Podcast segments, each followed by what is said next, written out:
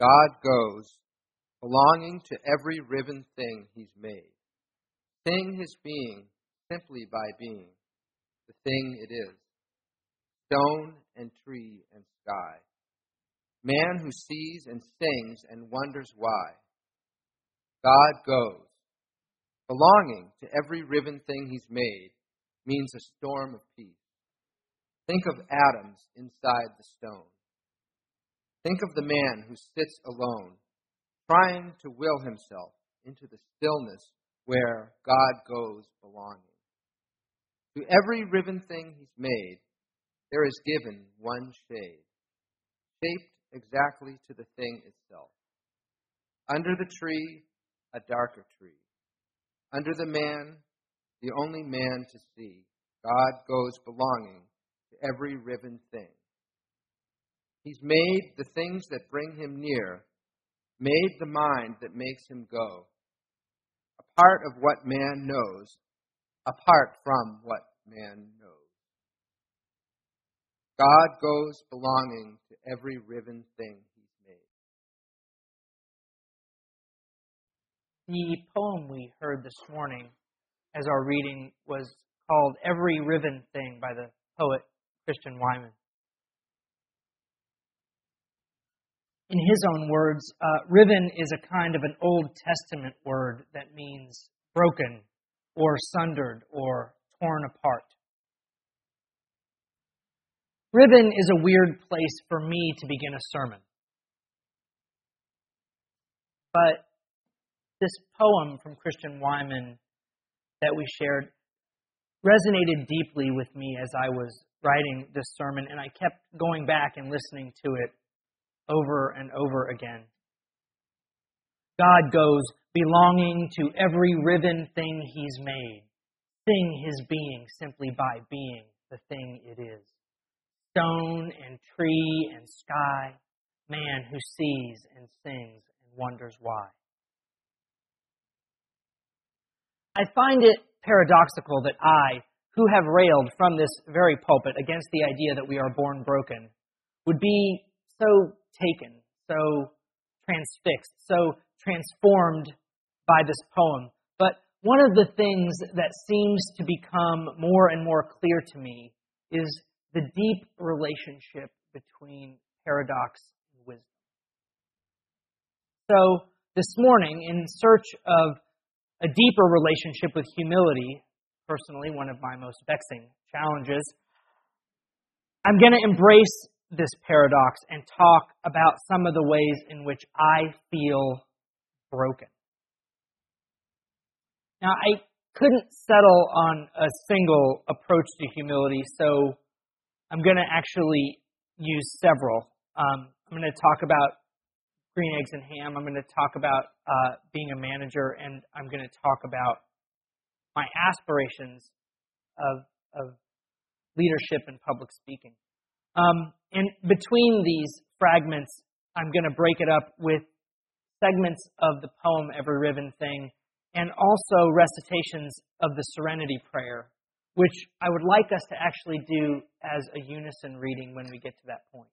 So the way we're going to do that is you'll know I'm about to start because I'm going to fold my hands like this. And the first time we do it, I'm just going to recite it, and, and I'm going to ask you to recite it back to me, just like we were doing wedding vows. Okay, are we ready? God grant me the serenity to accept the things I cannot change, the courage to change the things I can, and the wisdom to know the difference.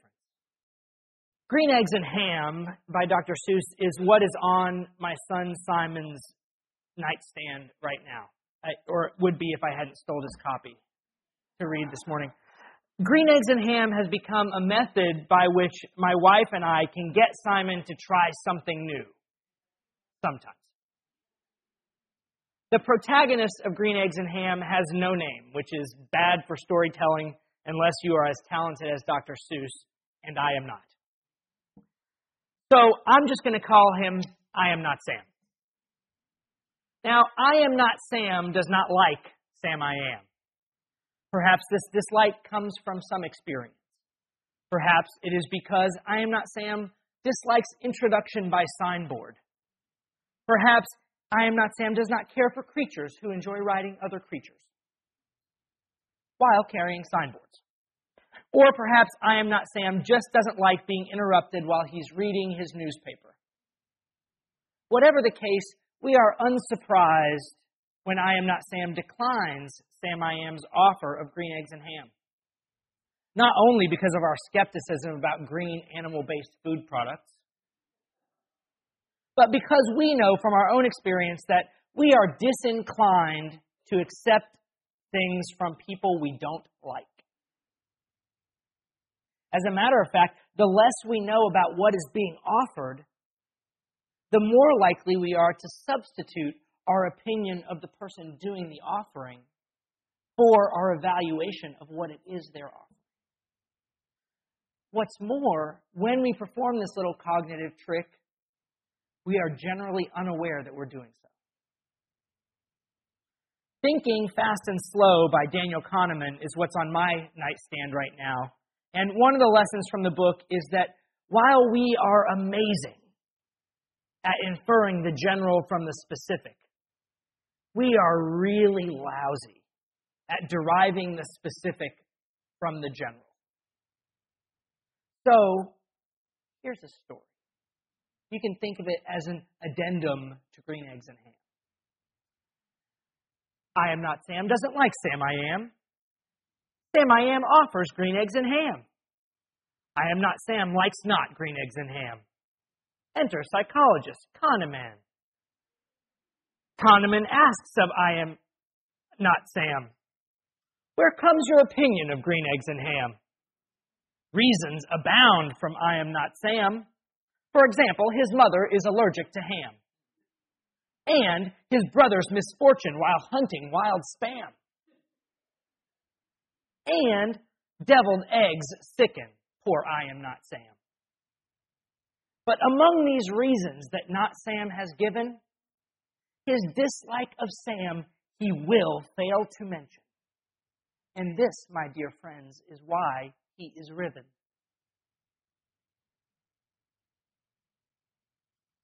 God goes belonging to every riven thing he's made means a storm of peace. Think of the atoms inside the stone. Think of the man who sits alone, trying to will himself into the stillness where. God, grant me the serenity to accept the things I cannot change, the courage to change the things I can, and the wisdom to know the difference. So I had my team at work take the VIA Strengths Survey. This is a positive psychology instrument that basically tells you what your strongest virtues are. And since it's all framed positively, thus positive psychology, um, it isn't supposed to be a criticism in any way. And when you take the test online, they just show you your top five strengths. But there's a link there that lets you see the full report. And I'm a human being. So I clicked the link because I had to know what my bottom five were, too. Right? So, um, now, mind you, uh, these are not weaknesses. These are just the strengths at which I am least strong. and I'm going to give you 0.1 seconds to guess what was at the bottom of Eric's list. Humility, yes, yes. So, so I'm in the staff meeting with my team, and we are sharing our top five strengths, and I've got them mapped out on the whiteboard, and we are mapping where everybody is in their top five, and we're looking as a team where we're strong, and we're talking about how we're going to bring those strengths to, to face the sort of challenges, workplace challenges that we face as a team. And because I don't know when to shut my mouth, after this group exercise is over, I say to them, now we're not going to talk about this today. This isn't for public discourse, but what I want each of you to do when you go home tonight is to take a look at your bottom five. And I want you to think about how it is that you can use the strengths you're strong at to compensate for the things that you're weak at. Um, now, in and of itself, this is not a big deal. This is the kind of pedantic nonsense that all of us have to tolerate from our bosses from time to time, right? But I have this rule as a manager, and the rule is that I am not allowed to hold my people accountable for anything that I'm not willing to do myself. And so here I am three years later, publicly struggling in front of you with how to use my strengths to develop more humility.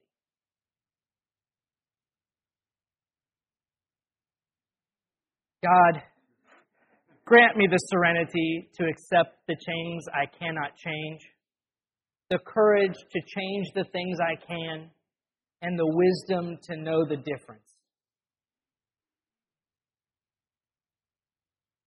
God goes belonging. To every riven thing he's made, there is given one shade, shaped exactly to the thing itself. Under the tree, a darker tree. Under the man, the only man to see.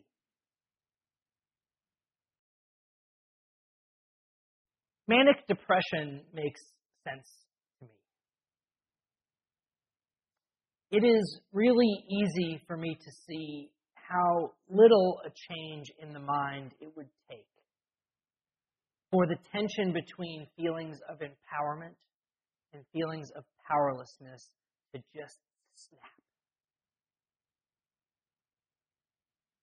To live one's life actively holding these two forces, these two facts of the human condition at bay, to keep them in tension with one another and to exist in that tension without surrendering to either force. To do this seems so much more profound and more amazing to me than simply vacillating between the two poles or surrendering to either despair or megalomania. But this is what most of us do every single day. In my struggle to find this balance, I have tended to frame it as a search for a life course by which I can maximize the amount of change that I can make in the world. And I have found this approach frustrating. And there have been recent revelations that have caused me to suspect that it is this one dimensional way of framing the issue that might itself be the problem. So let me talk a little. Several months ago, my book club read The Denial of Death by Ernest Becker. He's a celebrated psychoanalyst who wrote his seminal work on the fear of death during his own terminal struggle with cancer. Now, the fear of death is widely cited as a root cause of many aspects of the human condition, both positive and negative.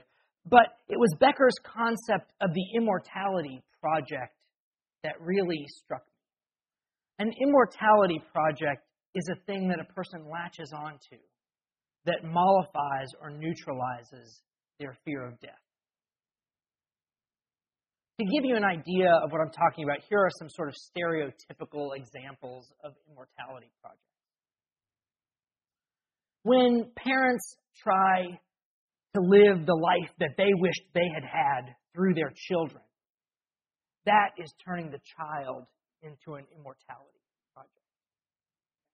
When architects sacrifice every human relationship to get a building or a monument built, it's likely that that monument or that building for them is, is an immortality project. Or when a poet places his life and his being on the altar of words, those words, those poems, might become his or her immortality project.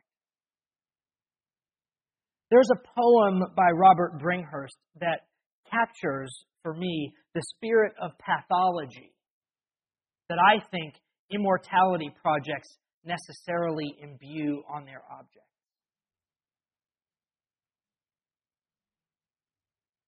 These poems, these poems, these poems, she said, are poems with no love in them. These are the poems of a man who would leave his wife and child because they made noise in his study. These are the poems of a man who would murder his mother to claim the inheritance. These are the poems of a man like Plato, she said, meaning something I did not comprehend, but which nevertheless offended me. These are the poems of a man who would rather sleep with himself with, than with women. These are the poems of a man with eyes like a draw knife, with hands like a pickpocket's hand, woven of water and logic and hunger, but with no strand of love in them. These poems are as heartless as birdsong, as unmeant as elm leaves which, if they love, love only the wide blue sky and the air and the idea of elm leaves. Self love is an ending, she said, and not a beginning. Love means love of the thing sung, not of the song or of the singing. These poems. You are, he said, beautiful. That is not love, she said rightly.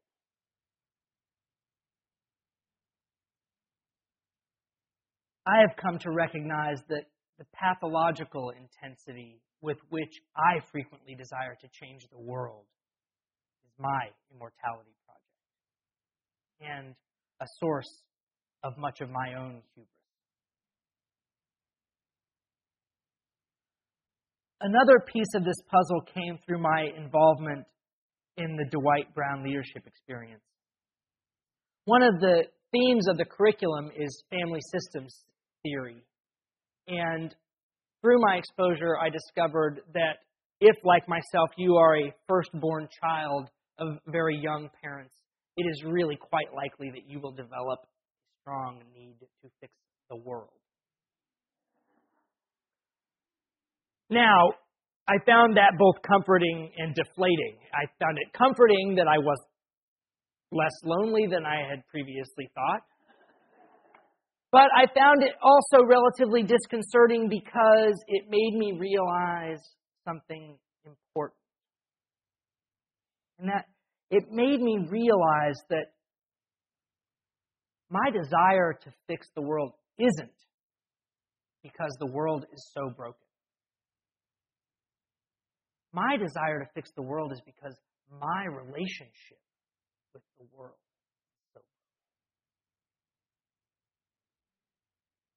I learned this perspective during my formative years, and it is one that I am still struggling to unlearn.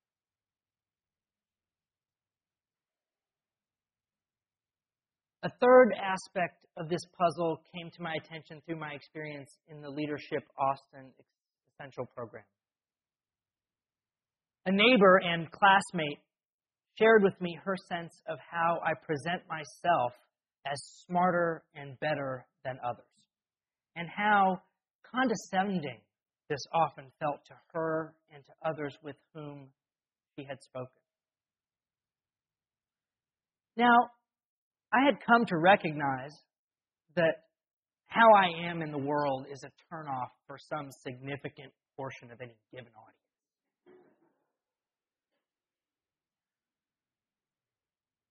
But like most of us, I had also learned to rationalize away that problem so that it was about other people and not about me. This friend's willingness as a member of the group to openly and honestly share her feelings and her thoughts and her impressions with me was invaluable. And what I've come to realize is that this sense of condescension that comes through in my personality is not about what I think when I'm thinking. And it's not about what I believe when my mind is focused on what I'm believing and what I believe in, what I think is important. It is about how I am in the world. It is about my attitude about fixing the world. And I have to be honest, this attitude is that I'm the one. I am the one who has to and needs to and is going to fix the world and the rest of you are implicitly part of that world. And that means that I'm going to fix you too, whether you like it or not. Now, I might not believe that this is true. And in fact, I don't believe that this is true.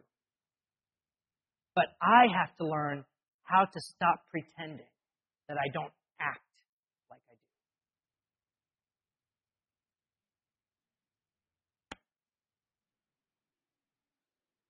God, grant me the serenity to accept the things I cannot change, the courage to change the things I can, and the wisdom to know the difference.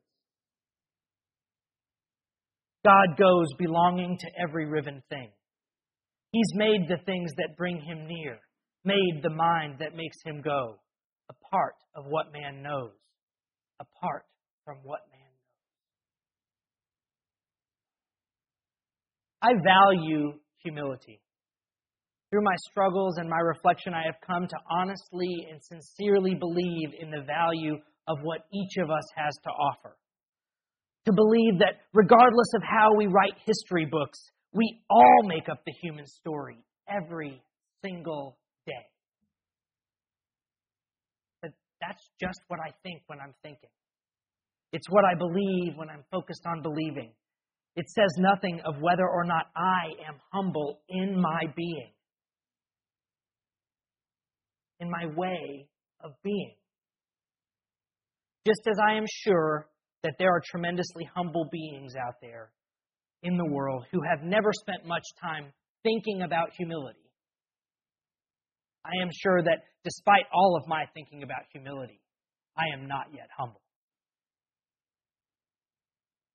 This is, for me, the crux of the two selves.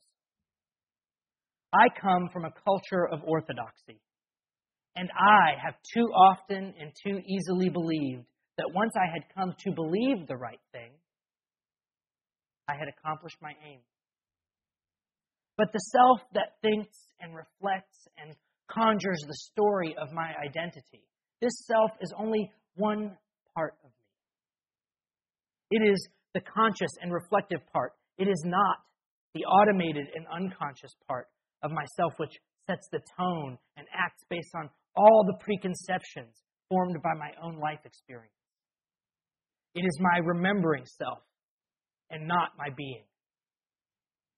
My other self, my acting self, my in the moment self, my being can be retrained, is hopefully being retrained. This retraining requires me to be mindful, to be evaluative of who and how I am in the world. This retraining is shifting my emphasis from orthodoxy to orthopraxy, increasing my emphasis on right acting, right behavior. My spiritual practice, of which standing up in here in front of you today is a very large part, is about finding these balances between what I think and what I do, between orthodoxy and orthopraxy between empowerment and powerlessness, but not between hubris and humility. Hubris is to live ignorant of my rivenness, to live blind to my blindness and callous to my own callousness. Hubris is to live in a state of perpetual self righteousness. Hubris is a childish thing that I struggle to put away. Humility is to live like I am not the center of the universe. Humility is to live like we are all in this together. Humility is an aspiration that I struggle to live up